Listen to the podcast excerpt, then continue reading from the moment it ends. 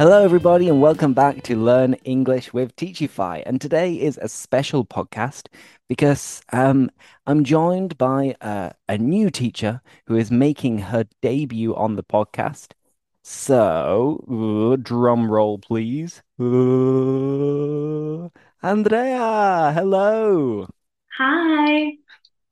So, um, welcome, first of all. And uh, how are you. you today? I'm doing very good this morning. I woke up early and ready for my day. How are you? I'm not too bad. Uh, right now, it is a Monday when we are recording this, and I have many, many classes, many classes back to back. So this is the calm before the storm. I see. Now, um, I can tell and hear that you're not from Scotland, you're not from England, you're not from Ireland. Where are you from? I'm from California, Los Angeles. Ooh, exciting. So, um, you're from California. Uh, where do you live at the moment? Well, I relocated to Madrid six years ago and have no plans of moving back anytime soon. Excellent. So, why did you choose Madrid? It was kind of by accident. I wanted to have a study abroad year, and I didn't have the opportunity during my uni. So I was looking up programs that would take in students or people with and that gave a visa. And Madrid had a easy program to apply to. Very little requirements and yeah, that's how I got here. Excellent. So, now thinking about where you're from and where you live, what are the similarities and differences between the two cities that come to mind? Hmm. Similarities, um, I have to think about it a little bit more, but differences, public transportation. I mean, I drove to my gym back in LA, and by car, it was three minutes. Walking, maybe 15 if I had a couple lights. So public transportation was my major difference that I would say. And I I enjoy public transportation. I'm not a big fan of sitting in a car. So, uh-huh. and similarities, I still can't think of one. Everything is so different, I have to say. I guess, is the weather kind of similar? I'm not sure. I've never Um, visited LA, but like, I guess that the winters are relatively warm and sunny.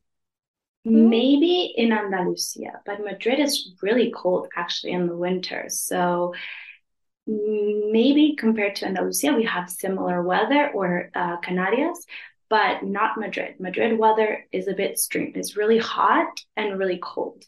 And California weather is hot depending on where you are um, located. It could be in the 70s or 20 degrees.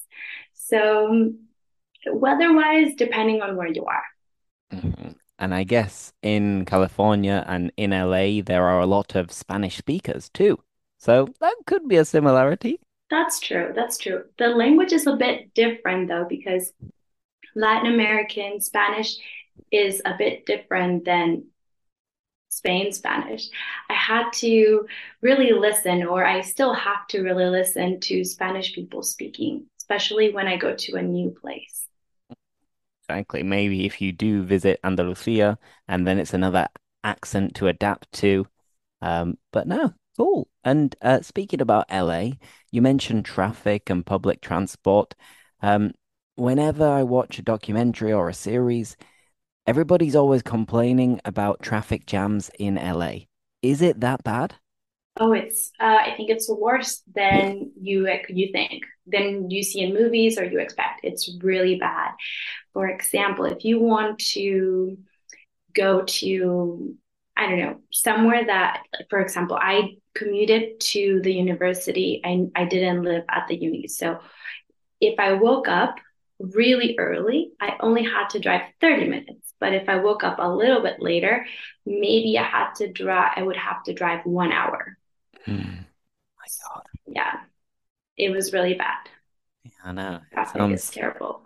intense. So hey, I guess that's the great thing about being in Madrid and having the the subway, the metro, where you Mhm. can go from one place to another. and it's relatively cheap and quick. Um, but personally, I'm a walker. So whenever I think about a bus or a train or an underground, I'm like, huh, I wonder how long it would take me if I just walked.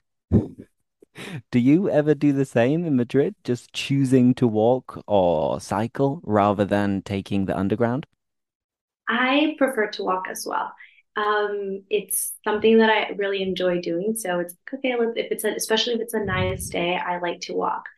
Um, when I'm running late or it's more than a 30 minute walk, that's when I choose the subway.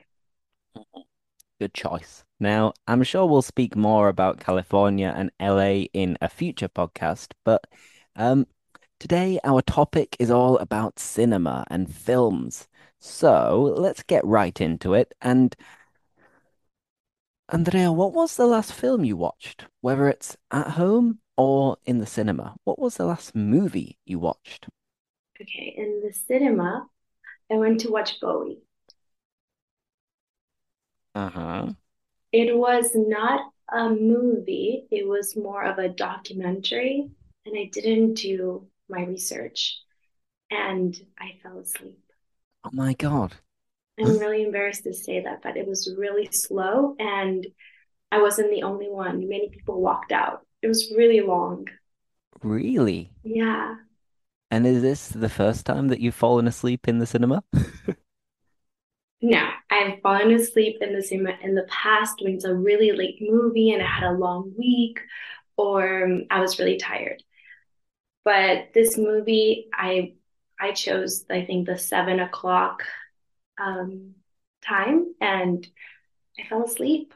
I I think I was only awake for 20 minutes and I really tried to like wake myself up and I couldn't.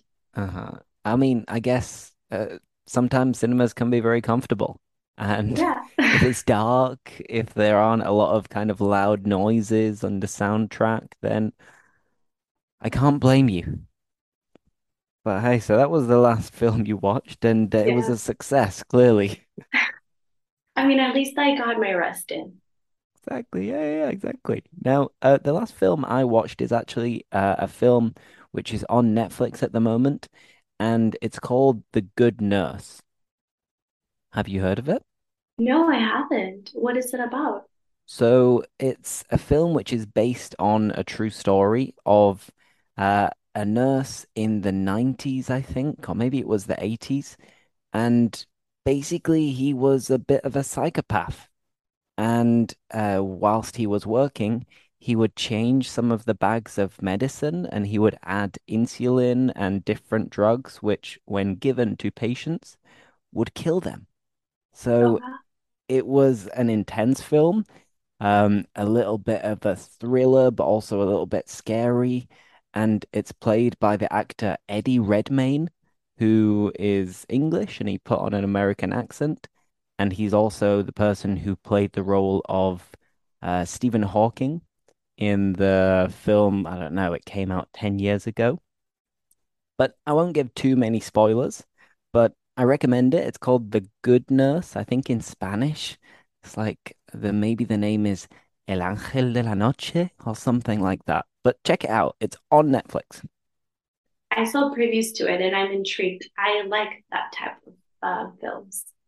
I'd recommend it. It's good, it's really entertaining, it keeps you on the edge of your seat. You want to find out what happens, and the fact that it's based on real events makes it more interesting, in my opinion. Okay. I'm gonna write it down. Exactly. Take note. Now, um, speaking about films and Netflix and the cinema, Andrea, do you prefer watching films in the cinema or at home?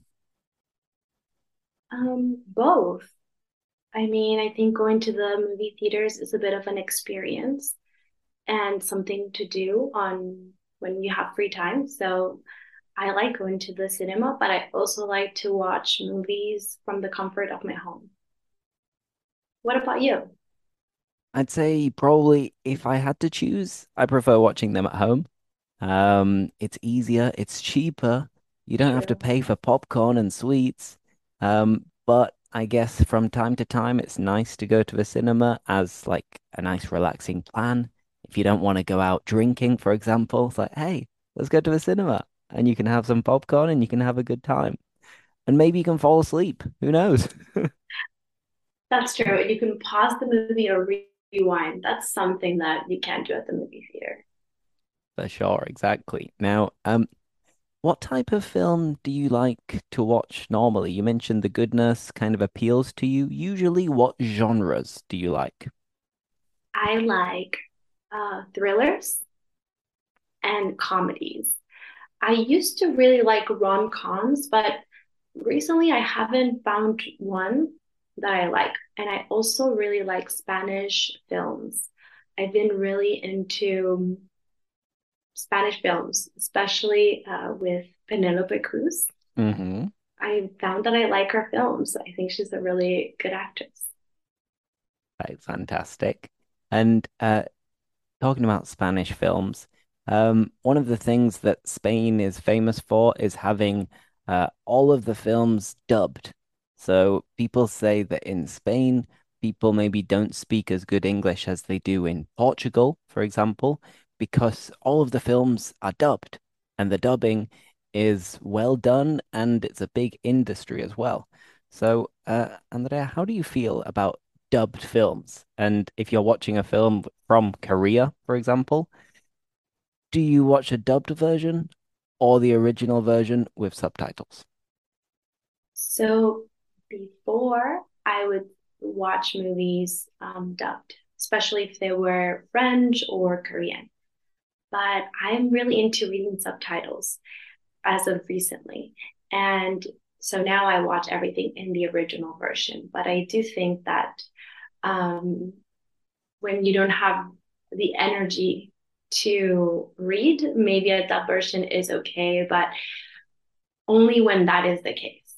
If you can watch it in the original version, I think you get better acting almost, or more of a feeling the Yeah, 100%. I 100% agree. And uh, I remember moving to Spain and uh, watching an episode of The Simpsons and being like, what?